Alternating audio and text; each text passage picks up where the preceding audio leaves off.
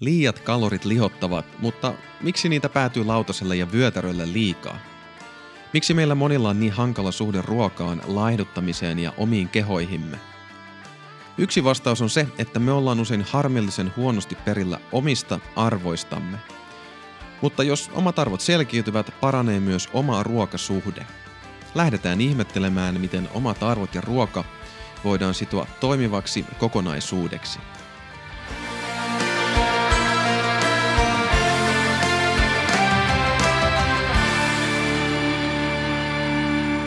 Tervetuloa Voimafilosofi-podcastin jakson numero 44 pariin. Minä olen Jonne Kytölä. Nyt ollaan saavuttu puoliväliin ruokasuhdetta käsittelevää jaksojen sarjaa. Neljä edellisen jakson kokonaiskuva on tällainen. Nykymaailma, jossa on helppo syödä liikaa ja liikkua liian vähän, aiheuttaa meille liudan ongelmia. Me yritetään ratkaista näitä ongelmia diettaamalla, mikä on miltei aina surkea suunnitelma – Innokkaan alun, turhautumisen, lannistumisen ja epäonnistumisen kierre ei tuo tuloksia, vaan tekee meistä tosi taitavia ailahtelemaan meidän ruokasuhteessa. Mutta parempi reitti on olemassa. Siihen kuuluu taitojen harjoittelu, nyrkkisääntöjen apuna käyttäminen, fiksujen suunnitelmien tekeminen ja omien arvojen toteuttaminen – Tälle polulle lähtiessä on hyvä kysyä itseltään, että näyttääkö oma elämäntilanne vihreää, keltaista vai punaista valoa muutokselle. Aina ei ole hyvä aika ja se on ihan ok. Mutta jos on aika muutokselle, niin se kannattaa aloittaa muutaman perustaidon harjoittelulla.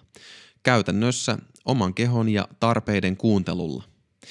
Kun näissä perustaidoissa kehittyy ja oppii tunnistamaan paremmin, miten ne palvelevat omaa arvomaailmaa, pääsee vihdoin tekemään tuttavuutta itselle parhaiten sopivan ruokasuhteen kanssa. Viime jakson aihe oli arvot. Esimerkiksi mun asiakkaalla Katilla hyvinvoinnin, kiitollisuuden ja velvollisuuden tuntoisuuden arvot auttaa häntä harjoittelemaan omia ruokataitojaan ja siten tekemään parhaita mahdollisia päätöksiä arjessa ruoan kanssa.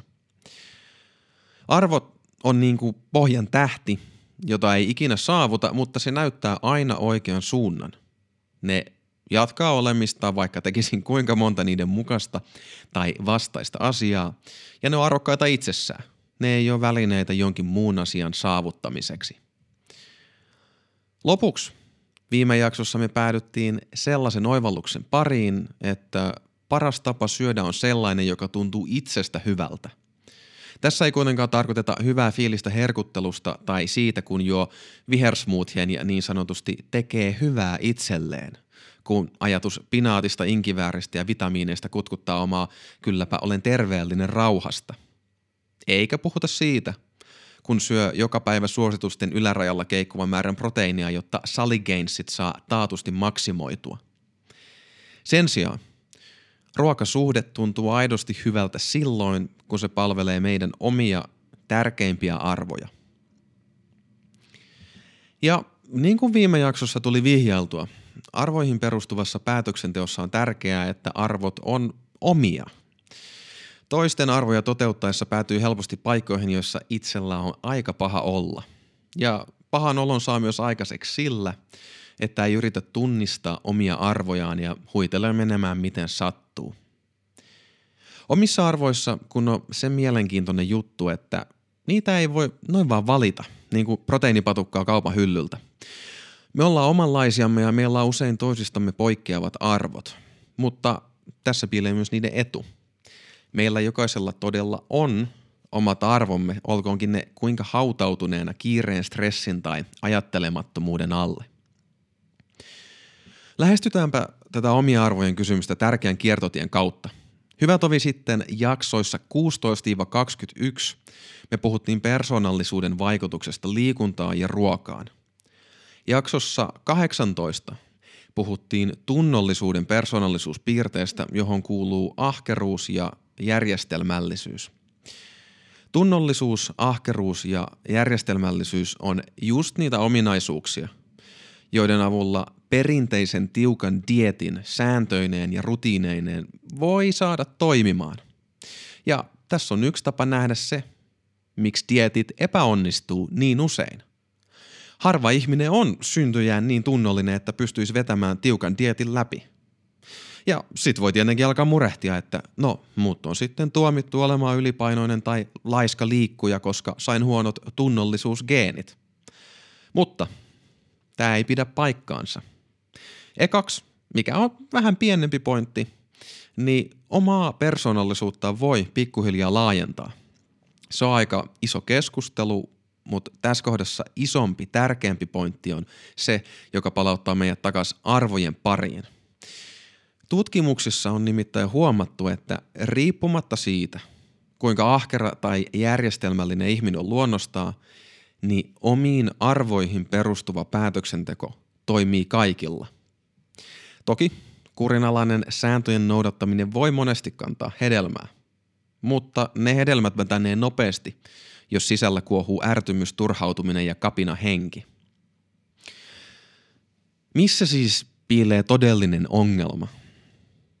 No siinä, että me ei monestikaan tiedetä, mitkä meidän omat arvot on. Me ei yksinkertaisesti käytetä aikaa sen kysymyksen pohtimiseen ja sitten me ihmetellään, miksi elämä ei tunnu omalta. Että miksi käsi käy sipulikulholla huomaamatta, miksi diettikierteestä on niin vaikea päästä irti, miksi ruoan miettiminen tuntuu niin hankalalta. Tähän taitojen harjoittelun ja arvojen teemaan tutustuessa mä oon alkanut vakuuttua siitä, että ongelma ei ole siinä, että jossakussa olisi perustavanlaatuisesti jotain vialla, kun homma ei vaan suju. Ennemmin mitä sekavammasta ruokasuhteesta on kyse, sitä todennäköisemmin omat arvokysymykset on levällään. Mä mietin esimerkiksi kaikkien aikojen kenties legendaarisimman ja kovimman voimanostajan Ed Koanin kommenttia – minä välitin vain treenaamisesta. Se oli mitä halusin tehdä, pääfokukseni. Minun tavoitteeni oli vain tulla paremmaksi nostajaksi. Ei se vaatinut mitään uhrauksia, koska palkitsin itseni treenaamalla, sillä se oli mitä rakastin. Koan on myös lisännyt, kun hän pokaaleistaan ja mitaleistaan jutteli, että no ne pölyttyy jossain siskon asunnon kaapissa. Ja palkintojen sijaan hän on kiitollinen siitä, että hänellä on nykyään ystäviä ympäri maailmaa että kenties ne treenaamisen flow-tilat, itsensä haastaminen ja yhteisöllisyys oli niitä arvoja, suurempia asioita, jotka johdatteli Koanin lajin huipulle moniksi vuosiksi. Ja ehkä nimenomaan hänen rakkautensa lajiin oli se kaikkein korkein asia, mitä hän palveli ilolla kaikki ne vuodet. Muilta elämän osa-alueilta voi löytää myös sit loputtomiin Koanin kaltaisia esimerkkejä. Mestarit tulee mestareiksi siksi, että se, mitä he tekee, on heidän arvojensa mukaista. Tähdenlentoja toki on kuin jollakulla lahjakkuutta, mutta mä jotenkin ajattelen, että Koanin kaltaisen pitkäaikaisen ja pitkäikäisen legendan kohdalla hänen sisäiset arvonsa johdatteli hänet menestymiseen ja voimanosto lajin huipulle. Ei Koanin tarvinnut treenejä tai ruokia suunnitellessaan kamppailla sisäisen sekamelskan kanssa – hänen vahva kokemuksensa siitä, että voimanostossa hänen arvonsa toteutuu, teki kaikesta päätöksenteosta selkeää. Niin kuin moderni motivaatiota selittävä itseohjautuvuusteoria, self-determination theory kertoo, niin tämä sisäinen motivaatio on sitä, joka oikeasti siivittää meidät muutokseen ja saavutuksiin elämässä. Toisin sanoen, mikäli käyttää aikaa omiin arvoihin tutustumiseen pääsee käsiksi siihen jopa mystisen tuntuseen sisäiseen paloon, jolla se ruokasuhdekin muuttuu. Tässä kuitenkin näyttäisi olevan kaksi isoa haastetta. Ensiksi sen kanssa on tavalla tai toisella tultava sujuiksi, että meillä ihmisillä on erilaisia arvoja. Ensimmäinen päättää, että kaikista terveyshyödyistä huolimatta proteiini saa jäädä taka-alalle, koska Oma eettinen kompassi ohjaa pois eläintuotteiden ja lisäravinteiden luota. Toinen toteaa, että pitkä ikä ja oma fyysinen terveys on avaimena omia arvojen toteuttamiseen ja siten sitä proteiiniakin päätyy lautaselle enemmän. Herättääkö jompikumpi noista tunteita? Tuntuuko jompikumpi noista vaihtoehdosta oikeammalta tavalta ajatella ruuasta? Itellä ainakin salitreenaajan ajatusmaailma vetää tonne proteiinin puoleen. Mutta kumpikaan näistä esimerkkeistä ei ole väärin. Ja se on ainakin mulle aika kova pala nieltäväksi. Jonkun kurkku alkaa kuristaa, vatsaa vääntää ja kyynelet alkaa kihota silmiin, kun miettii tehotuotannon kauhuja. Toisella taas verenpaine kohoaa, leukaperät jännittyy ja V-käyrä nousee ihan tappiinsa, kun miettii sitä, että miksei kaikki voi syödä jämptisti kalori- ja makroravintoaine suositusten mukaisesti. Mutta siinä kohtaa, kun mietitään sitä, mikä on tietylle ihmiselle paras tapa syödä, noista reaktioista lienee paras päästä irti. Arvoihin tutustuminen on vähän kuin tutkimusmatka, jossa omat ennakkoluulot on asetettava taka-alalle – Kenties ne on oikeassa, kenties ei, mutta omiin arvoihin sopivaa tapaa syödä ei löydä, jos runtaa menemään pelkkien ennakkoluulojen perusteella. Tästä syystä omassa rauhassa perehtyminen voi olla paras tapa lähestyä kysymystä omista arvoista, sillä monella on paljon sanottavaa siitä, mikä on oikea tapa syödä tai mikä on oikea tapa elää. Mutta aika harva osaa ottaa toisen ihmisen arvot huomioon neutraalisti tai uteliaasti. Tämän arvojen moninaisuuden rinnalla toinen haaste on se, että on kysyttävä itseltään va- aika siis vaikeita kysymyksiä. Tiedänkö, mikä mulle on tärkeää? Tiedänkö, mikä tekee elämästäni merkityksellistä ja tarkoituksellista? Osaanko soveltaa näitä vastauksia, kun valitsen tavoitteitani, vai jääkö noi pohdinnat vaan päähän pyörimään? Onko nämä arvot sellaisia, jotka todella auttaa mua päätöksenteossa silloinkin, kun oloni on kaamea, kurja tai lannistunut? Tai osaanko kertoa, miten nämä mun arvot auttaa mua tulemaan sellaiseksi tyypiksi, joka mä todella haluan olla? Auttaako ne mua mun oman vahvan luonteen rakentamisessa? Mitä enemmän mä oon tätä asiaa pohtinut, niin sitä enemmän mä oon alkanut vakuuttua siitä, että Vastauksia noihin kysymyksiin ei saa helposti. Houkutus ainakin mulle näissä arvopohdinnoissa on se, että mä haluan nopeita vastauksia ja sit mä jätän pohtimisen sikseen. Ja meillä on kaksi nopeata, mutta väärää reittiä tarjolla. Ekaksi voi ajatella niin, että mä vaan omassa päässä päätän, että tuota ja tuota minä haluan pitää arvossa ja sillä hyvä. Et päättää ikään kuin luoda omat arvonsa tyhjästä riippumatta siitä, millainen itse on, ottamatta itseään huomioon oikeana ihmisolentona, omalla persoonalla ja henkilöhistorialla ja ihan vaan siinä kokonaisuutena, joka omana tyyppinä on. Toinen nopea ratkaisu taas on ajatella, että arvot voi jollain tavalla löytää ulkopuolelta, valmiiksi paketoituna, että voi vaan osoittaa yhtä ja toista arvoa ja sitten vaan olla niiden kanssa hyvää pataa – mutta mä en usko siihen, että omat arvot voi luoda tyhjästä tai että ne voi vain mielivaltaisesti valita. Sen sijaan niiden kanssa on niin kuin ihmissuhteessa, joka elää ja muuttuu vuorovaikutuksessa. Haluan olla rohkea. Okei, no mitä se rohkeus oikein sitten sulle tarkoittaa? Öö, tota, noin niin. Mä näkisin, että arvon nimeäminen on vasta ensiaskel siihen, että alkaa rakentaa suhdettaan siihen. Semmoista elävää suhdetta, joka on ainakin sisältää alun, mutta ehkä myös keskikohdan ja lopun. Me saatetaan vaikka pieninen lapsina aloittaa siitä, että meille mielihyvä on tärkeä arvo ja halutaan siksi paljon jäätelöä. Sitten me kenties opitaan, että pelkkä mielihyvän tavoittelu johtaa ongelmiin itsekkyyden, fyysisen ja psyykkisen heikentymisen ja monien muiden asioiden kanssa. On alettava muodostaa parempia arvokäsityksiä vaikkapa ystävyydestä ja jakamisesta. Ehkä mukaan tulee kilpaileminen, voittaminen ja reiluus. Ja kenties monen monituisten arvokelojen ja elämänkokemusten myötä alkaa oivaltaa, niin kuin joku suuri henkinen mestari, että ehkä ne vanhat ajatukset siitä, että vaikka rakkaus ja totuus onkin tosi tärkeitä ja suuria arvoja, niin ehkä se pitäisi paikkaansa. No, mä näen nyt tälle esimerkkinä. Superylipainoisen tyypin, jonka ruokasuhde on kaoottinen ja sekava, ei kannata hypätä monimutkaisen dietin pariin. Täysin treenaamattoman kuntosalialoittelijan ei kannata tehdä venäläistä Small of Kyykkyohjelmaa, jossa kyykätään niin vaan hemmetisti, että tekisi mieli pistää pystyyn mielenosoitus ja syöstä vallasta sen eropatti, joka tämänkin ohjelman kirjoitti. Eikä ensimmäisiä arvopohdintoja aloittelevan tyypin kannata ottaa liikaa stressiä siitä, että ajatteleeko nyt just oikeita arvoja. Arvoihin tutustuminen on kuin ihmisiin tutustumista. Jos on tarkkaavainen, voi ympärille saada joukko hyviä tyyppejä, hyviä arvoja.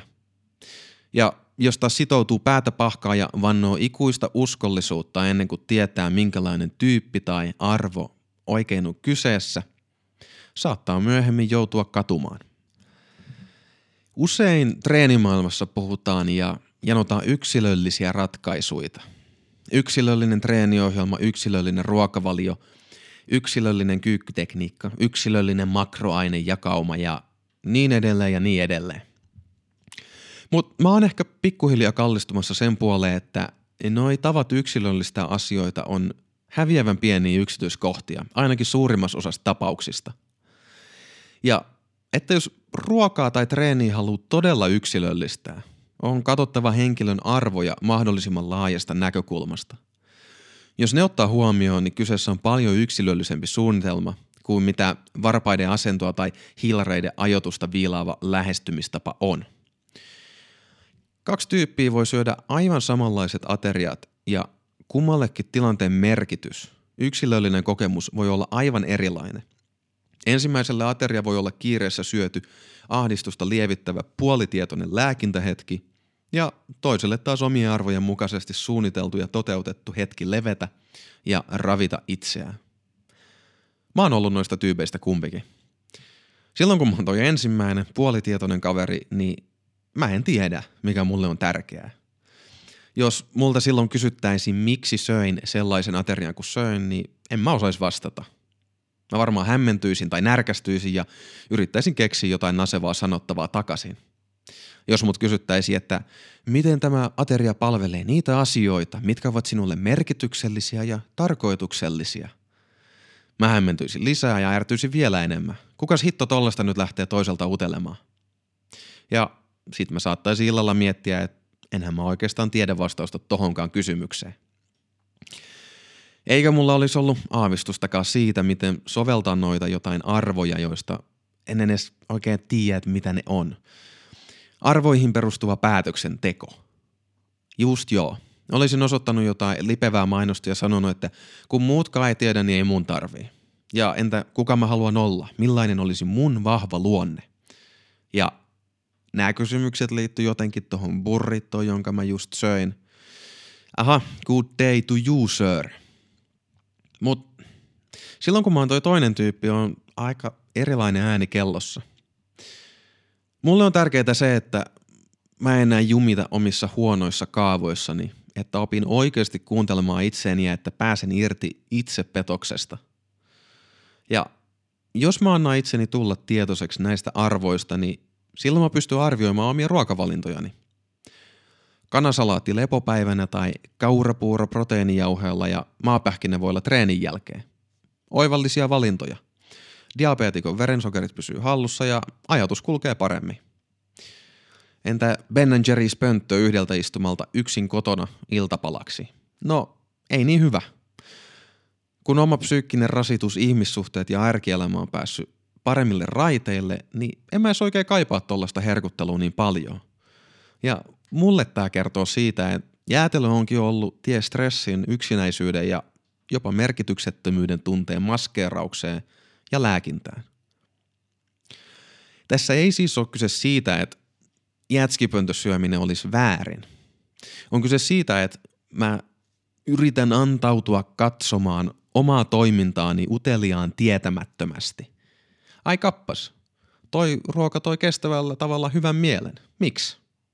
Toi herkkuhetki tuntui turhalta, jopa hävettävältä jälkikäteen. Miksi? Mitä arvoja kumpikin niistä toteutti? Mitä tarpeita yritin ruoalla tyydyttää?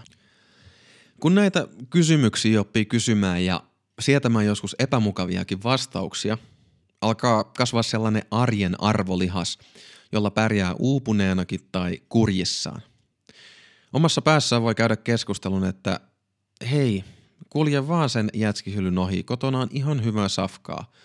tiedät kyllä, että jälkeenpäin kadut, koska verensokerit heittelehtii, olo on kehno ja nukut huonosti. Seuraavana aamuna on sitäkin nihkeämpi olo. Jos tätä ääntä kuuntelee, niin luultavasti seuraavana päivänä on sit freesimpi olo. Ja jos ei kuuntele ja se harmittaa, niin sitten voi panna yksinkertaisesti asian merkille. Kappas, mä olin niin väsynyt, että mua alkoi lähinnä ottaa päähän, kun mietin ottaako jätskiä vai ei. Otin jätskipöntön, söin sen kokonaan ja se tuntui hyvälle aina siihen asti, kun laskin lusikan alas. Sitten mua alkoi harmittaa. Ehkä jätski ei ollutkaan sitä, mitä kaipasin tai tarvitsin. Ehkä se ei palvellutkaan mun arvoja. Eli omia arvojaan ei voi valita, vaan niihin pitää tutustua, niihin pitää muodostaa omanlaisensa suhde. Omia arvoja ei voi myöskään vaan napata muilta ihmisiltä, vaan meillä on toisistamme poikkeavia arvoja. Ja oltiinpa me tietoisia omista arvoistamme tai ei, niin me voidaan rikkoa niitä vastaan. Ja tästä seuraa pahoinvointia kaikilla elämän osa-alueilla. Miten siis omiin arvoihin voisi tutustua ja miten ne liittyy oman ruokasuhteen muuttamiseen? No, mä en voi vastata siihen kysymykseen, että mitkä on sun arvot. Enkä mä sen takia voi kertoa sulle, miten sun arvot liittyy ruokataitojen harjoitteluun. Sen sijaan muistutetaan mieleen, mitkä oli tärkeimmät ruokataidot ja nyrkkisäännöt, ja otetaan siitä esimerkki avuksi. Käytännön tasollahan jutun juju oli se, että harjoitellaan kahta taitoa. Aterioiden aikana harjoitellaan tunnistamaan milloin on täynnä ja sitten lopetetaan syöminen. Aterioiden välillä harjoitellaan erottamaan nälkä himoista, tylsistymisestä, stressistä, negatiivisista tunteista ja ajatuksista. Ja sitten näiden taitojen harjoittelun tueksi otetaan nyrkkisäännöt, jotka kertoo meille, että mitä me voidaan tehdä silloin, jos tuntuu hirmu vaikealta kuunnella omaa kehoa. Aterioiden aikana meitä auttaa se ajatus, että lautaselle voi ennalta laittaa sopivan määrän terveellistä ruokaa, ja sitten kun syö, voi päästä irti haarukasta ja veitsestä suupalojen välissä. Mä toki suosittelen laittamaan ne lautaselle esimerkiksi ennen tätä irti päästämistä, mutta voi sitä kokeilla vaikka ihan ilmastakin. Ja toisena aterioiden välillä sit yritetään pitää ateriavälit noin 4-6 tunnin mittaisina – Kuvitellaan nyt, että mä olisin selvittänyt, että mulle kolme tärkeää arvoa olisi luotettavuus, kärsivällisyys ja kunnianhimo. Ja että mä oon todennut, että mun ruokavalinnat tuntuu monesti olevan ristiriidassa tai epäselvässä yhteydessä näihin arvoihin. Lisäksi käytännössä mulle merkityksellisiä ja tarkoituksellisia asioita olisi työ, parisuhde ja kuntosaliharrastus. Näin mulla olisi jo siis vastaukset kysymyksiin siitä, mikä mulle on tärkeää ja mikä tekee mun elämästä merkityksellistä ja tarkoituksellista. Nyt sitten pitäisi ottaa selvää, miten ruokaan liittyvien taitojen, nyrkkisääntöjen ja ennakoiman suunnittelun harjoittelu voisi palvella mun arvoja. Miten koko homma saadaan pelittämään käytännössä. Eli miten ruokataidot ja nyrkkisäännöt saataisiin yhdistettyä luotettavuuden, kärsivällisyyden ja kunnianhimon toteuttamiseen. Mietitään ensiksi luotettavuutta. Mä ajattelisin niin, että luotettavuus itseä kohtaan pääsee toteutumaan, jos kehittyy taitavaksi tunnistamaan oman kylläisyytensä. Mutta jos kerta toisensa jättää kuuntelematta omaa kylläisyyttää, niin eikö silloin tule rakentaneeksi epäluottamusta oman kehonsa signaalien ja oman toimintansa välille? Jos vatsasta tulee viesti, että hei, nyt nyt ollaan kyllä aika täynnä, olisi aika lopettaa se ruoan laittaminen suuhun ja tästä huolimatta jatkaa syömistä, niin miten oikeastaan luottamus itseä kohtaan voisi kehittyä? Ja en nyt siis tarkoita, etteikö luottamusta voi muullakin elämän osa-alueella kehittää, mutta nimenomaan ruokasuhteen näkökulmasta. Aterioiden välillä taas avainroolissa on nälän tunnistaminen ja erottaminen himoista, tylsistymisestä stressistä ja niistä negatiivisista tunteista tai ajatuksista. Jos mä haluaisin olla luotettava, niin mä ainakin haluaisin opetella tunnistamaan selkeästi sen, onko mulla nälkä vai jokin muu noista olotiloista. Mitä luotettavammin mä tunnistaisin omat olotilani, sen paremmin mä voisin tehdä oikeita ratkaisuja niiden kohdalla. Jos mulla olisi nälkä, vaikka ei ole aikaa tai tilaisuutta syödä kunnon ateriaa, niin mä söisin välipalan. Nälkä ratkaistu. Mutta jos mulla on vaikka erityisen ärtsy sokerihammas, jota kolottaa usein, niin entäpä sitten? Tulisiko musta pitkällä aikavälillä luotettava tyyppi itseäni kohtaan, jos joka kerta automaattisesti mä söisin herkkuja, jos huvittaa? Vai olisiko mä sittenkin luotettavampi, jos mä arvioisin, onko käsillä olevan herkkuhimon kohdalla perusteltua panna haisemaan? Tästä päästään sitten muihin arvoihin – Luotettavuuden pohtiminen maailman tappiin asti ei välttämättä anna vastausta kaikkiin noihin kysymyksiin, mutta yhdistämällä omat arvot toisistaan tukevaksi kokonaisuudeksi voi saada parempia vastauksia. Kun herkkuhimo iskee, mä voin kysyä itseltäni, olisiko herkuttelu nyt luotettavuuden ja kärsivällisyyden arvojen mukaista? Tyttöystävän huomiseksi ostaman juustokakun syöminen nyt olisi ehkä parisuhteen luottamusta nakertavaa ja se myös osoittaisi huonoa kärsivällisyyttä. Mutta saman kakun jakaminen suunnitelman mukaisesti seuraavana päivänä vahvistaisi sekä luottamusta että kärsivällisyyttä. Aterioiden aikana kärsivällisyys taas pääsisi oikeuksiinsa, jos kuuntelisi oman kehon kylläisyyttä. Buffet lounalla kohtuullisen annoksen ottaminen, keskustelu osallistuminen ja lautasen tyhjinnettyä omien tuntemusten kuulosteleminen vahvistaisi omaa tunnetta siitä, että pystyy ruoan kanssa olemaan kärsivällinen. Samat valinnat buffet-lounaalla voisi myös palvella sitä kolmatta arvoa, kunnianhimoa. Ahtamalla itsensä täyteen siihen pisteeseen asti, että ajatus sen juokse seuraavaan parin tuntiin töissä ei välttämättä ole se kunnianhimoisin veto. Ja jos ura on merkityksellinen asia itselle ja kunnianhimo arvona – niin silloin ruokakooma tuskin palvelisi itseä kovinkaan hyvin. Kunnianhimoa toteuttaessa kuntosaliharrastuksen kohdalla mä voisin taas miettiä sitten vaikka mun välipaloja. Ehkä työ vie aina lounaan jälkeen kaiken huomioon ja se sopii kunnianhimoon töissä, mutta työpäivän päätteeksi energiatasot alkaa olla matalalla ja salille pitäisi vääntäytyä. Kunnianhimoiset kuntosalitavoitteet tuskin toteutuu, jos alkulämmittelyn jälkeen ei osaa miettiä muuta kuin illallista. Välipalan paikka siis, jotta kunnianhimo salilla pääsee toteutumaan. Ja miksei yhdistää tähän esimerkiksi luotettavuutta.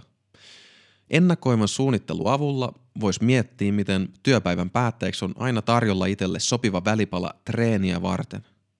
Kun välipalan hoitaa saataville luotettavasti, kunnianhimo pääsee toteutumaan ja jälleen arvot pääsee tukemaan toisiaan hedelmällisesti.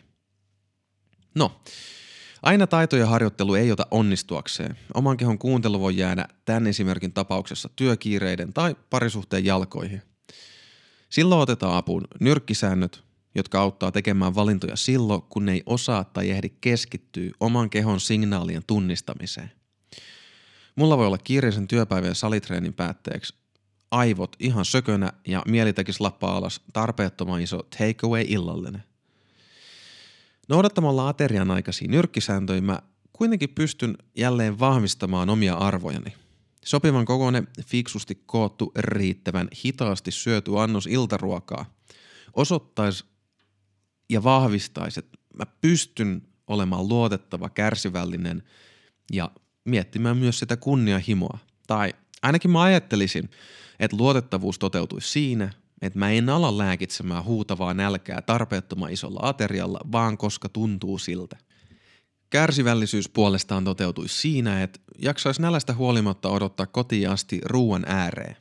Ja viimeisenä, ehkä mun kokemus olisi osoittanut, että valtava ateria illalla johtaa siihen, että ei halua syödä aamiaista ja oma henkinen suorituskyky kärsii aamupäivästä sen takia. Ennakoimalla seuraavaa päivää ja syömällä kohtuullisen illallisen kunnianhimo pääsisi paremmin oikeuksiinsa sit töissä. No, mä haluan tässä korostaa sitä, että mä en ole ihan vakuuttunut siitä, onko luotettavuus, kärsivällisyys ja kunnianhimo just mun kolme isointa arvoa. Mun ei ole tarkoitus vakuutella, että mä olisin jotenkin poikkeuksellisen luotettava, kärsivällinen tai kunnianhimoinen. Toki mä halusin näillä esimerkkeillä tehdä arvoja ajattelua konkreettisemmaksi – mutta yhtä lailla mä haluan muistuttaa siitä ajatuksesta, että arvojen suhteen ei tarvitse olla varma. Ystävällisyyttä, maltillisuutta ja hyvinvointia arvostava henkilö saattaisi toimia hyvin eri tavoilla edellä kuvalluissa tilanteissa. Puhumattakaan tyypistä, jolle vastuullisuus, myötätunto ja uusien asioiden kokeilu olisi arvojen kärkisijoilla. Ehkä tärkeämpää kuin olla varma arvoistaan on se, että tunnistaa ainakin muutaman itseä puhuttelevan arvon, ettei päätöksiä tehdessä ole ihan hukassa sen kanssa, mitä kannattaisi valita. Näin me ollaan saatu jonkinlainen vastaus siihen, miten arvot, ruokataidot, nyrkkisäännöt ja ennakoiva suunnittelu voi toimia käytännössä. Jäljelle jää vielä kysymykset siitä, onko omat arvot sellaisia, että ne auttaa päätöksenteossa huonossakin mielentilassa ja viekö omien arvojen toteuttaminen lähemmäs sellaista versiota itsestä, joka todella haluaa olla. Niihin kysymyksiin ei kuitenkaan voi vastata ennakolta. Samalla kun kehittyy taitavammaksi esimerkiksi siinä ruokasuhteensa kanssa, ruokataitojen harjoittelussa, niin samalla se suhde omiin arvoihin voi muuttua. Esimerkiksi ehkäpä kunnianhimo voi alkaa kallistua avuliaisuuden puolelle, jos alkaakin nähdä muiden auttamisen tienä hienompia saavutuksia. Tällainen omien arvojen muuttuminen on tärkeä osa sitä prosessia, jossa todella tutustuu itseensä ja alkaa saada tarkempia ja tarkempia oivalluksia siitä, minkälainen tyyppi oikein on. No, lisätään vielä yksi juttu, tai minä haluan nyt lisätä vielä yhden jutun, ennen kuin siirrytään tämän jakson loppuosioon. Mulla on valmentajakollega, joka on toisinaan puhunut turhautuneesti siitä, että hänen ruokavalmennusasiakkaat ei tykkää hänen neuvoistaan. Ja hän on tiivistänyt ärsytyksensä sanomalla, että ei se ole mun vika, että meidän fysiologia sattuu toimimaan tietyllä tavalla. Vaikka hänelle ja mulla on hyvin erilainen tapa lähestyä ruokavalioon liittyviä kysymyksiä, niin tuossa ajatuksessa on vinha perä. Joskus asiat vaan on tietyllä tavalla ja sillä hyvä. Proteiini sattuu olemaan tärkeä kehon rakennusaine. Aivot sattuu tarvitsemaan tarpeeksi rasvaa joka päivä. Kalorit sattuu määräämään sen, mitä kehon painolle tapahtuu. Samalla tavalla nykytiedon valossa arvojen, taitojen, nyrkkisääntöjen ja ennakoiman suunnittelun paketti näyttäisi olevan paras tapa muuttaa omaa ruokasuhdettaan mä toivoisin, että mä osaisin selittää nämä asiat parilla virkkeellä ja ne olisi yksinkertaisempia. Mutta samalla mä kuitenkin yritän tulla toimeen sen seikan kanssa, että tämä näyttäisi olevan se oikea tie, vaikka se onkin monimutkaisempi kuin toivois. Mä yritän muistuttaa itseeni näitä asioita kelaillessa tästä aiemmista jaksoista tutusta ajatuksesta – että jättämällä diettaamiskierteet taakseen ja vaihtamalla arvoihin perustuvaan ruokataitojen harjoitteluun pääsee parhaiten käsiksi moniin sellaisiin asioihin, jotka ei yksinkertaisesti onnistu diettaamalla. Pääsee oikeasti onnistumiseen painonpudotuksessa. Tulee parempi hyvinvointi, parempi kehonkuva. Pääsee eroon itsensä näännyttämisestä ja mahdollisesta ahmimisesta. Saa onnistumisen kokemuksia tuntee tekemisen, siis sen ruokasuhteen muuttamisen, oman suhteen ru- ruokaan mielekkääksi, myös silloin, kun se on vähän hankalamman tuntune. Ja tässä näkee konkreettisesti sen, kuinka kehittyy taitavammaksi päätöksentekijäksi ruoan kanssa ja se tunne siitä, että mä itse en jotenkin pakkomielteisesti, vaan ihan aidosti on fiksusti hallinnassa siitä, että mitä mä teen ruoan kanssa. Tavallaan on sääli, että homma on näin monimutkainen, mutta samalla mua myös kutkuttaa tässä taustalla oleva laajempi näkökulma. Jos taitojen harjoittelun ja omien arvojen toteuttamisen pystyy ottaa niinkin konkreettisessa jutussa kuin ruuassa haltuun, niin oppii jotain käsittämättömän voimakasta. Silloin oppii, miten muututaan ihmisenä, kirjaimellisesti ja liiottelematta. Mikä voisi olla arvokkaampaa kuin sen ymmärtäminen? No niin, huhujakka. Tämän kerran loppuoivallus, niin kuin näissä ruokasarjan jaksoissa on aina ollut, niin on onneksi tällä kertaa aika lyhyt. Arvoihin perustuva ruokataitojen harjoittelu näyttää tosi erilaiselta verrattuna siihen, mitä me ollaan totuttu näkemään. Tyypilliset puheet dieteistä sisältää aina jotain ajatuksia sankarillisista ponnisteluista, kärsimysnäytelmistä, uhrautumisesta vaikka lomilla ja vapaallakin siellä painonpudotuksen kiduttavalla alttarilla. Ja kaikki tietenkin tapahtuu aina myös ennätysajassa tai vain kahdeksassa viikossa.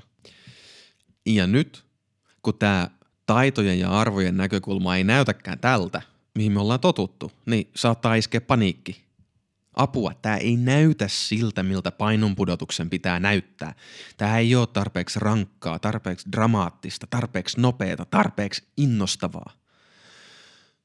Mutta hei, se on kuitenkin vaan ruokaa ja fiksuja ruokataitoja harjoittelua.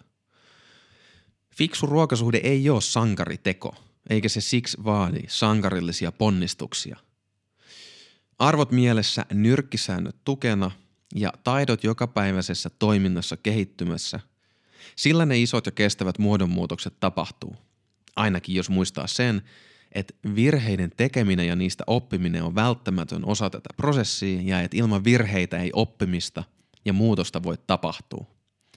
Aina se ei ole innostavaa, toisinaan joutuu himmaamaan vauhtia ja joskus joutuu tinkimään omasta harjoittelun tasosta. Ja joskus on ihan ok mennä lomalle, kenties pitää vaan yksi nyrkkisääntö mielessä, että esimerkiksi yritän laittaa lautaselle fiksut annokset ja sillä hyvä – kun tämän oivaltaa, kehkeytyy joustavampi suhde ruokaa. Ja ensi jaksossa me uppoudutaankin siihen, mitä joustavuus oikeasti merkitsee ruokasuhteen kohdalla, kun puhutaan taitojen harjoittelusta ja arvosta. Päätetään tämä jakso vielä pienellä kertomuksella Aasista, hänen ajuristaan ja heidän välisestä arvoristiriidasta. Ohjaako sisäinen ajurisi vai aasisi sinun ruokasuhdettasi? Aasi ja hänen ajurinsa. Aasia ajettiin vuorelta tulevaa tietä pitkin, kun se yhtäkkiä sai päähänsä valita oman polkunsa. Hän näki tallinsa vuoren juurella ja nopein tie perille näytti kulkevan suoraan alas lähimmältä jyrkänteeltä. Juuri kun Aasi oli loikkaamassa alas, hänen ajurinsa sai otteen hänen hännästään, yrittäen vetää hänet takaisin mutta jääräpäinen naasi ei halunnut antaa periksi ja vastusti kaikin voimin. Hyvä on, sanoi Aasin ajuri. Mene menojasi, itsepäinen eläin, ja katso minne päädyt. Niin ajuri päästi irti, ja typerä aasi kieri mukkelis makkelis alas vuoren rinnettä. Kiitos kuuntelusta. Jos jakso sai ajatukset liikkeelle tai opit jotain uutta, niin rohkaisen jakamaan jakson somessa tai vinkkaamaan sen ystävälle, hyvän saan tutulle tai vaikka sitten vihamiehelle. Lisäksi olisi mainiota, jos hyppäisit mukaan seuraamaan meikäläistä Instagramissa at jonne-voimafilosofi, sillä mä olisin kiinnostunut kuulemaan sun omin sanoin, että mitä ajatuksia tai kysymyksiä sulle jäi tästä jaksosta. Se tältä erää. Kuulemiin.